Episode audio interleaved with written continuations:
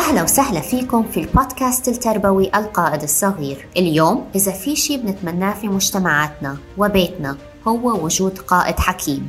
يمكن ما في بيت عربي ما بيتمنى القيادة لطفله. ما في بيت ما بيتذكر فيه كثير من القادة التاريخيين والحاليين. طيب سألنا حالنا من هو القائد الصغير؟ شو صفات القائد؟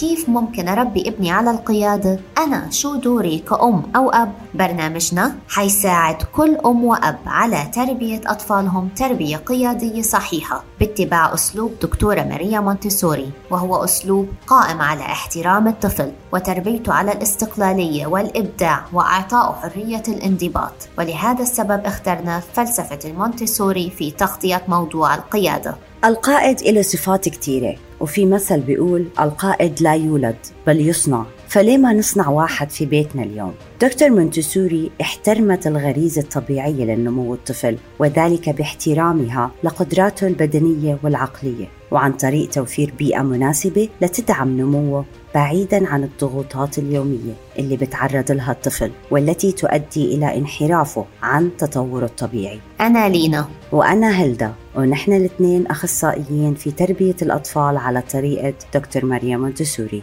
طفل اليوم هو قائد الغد.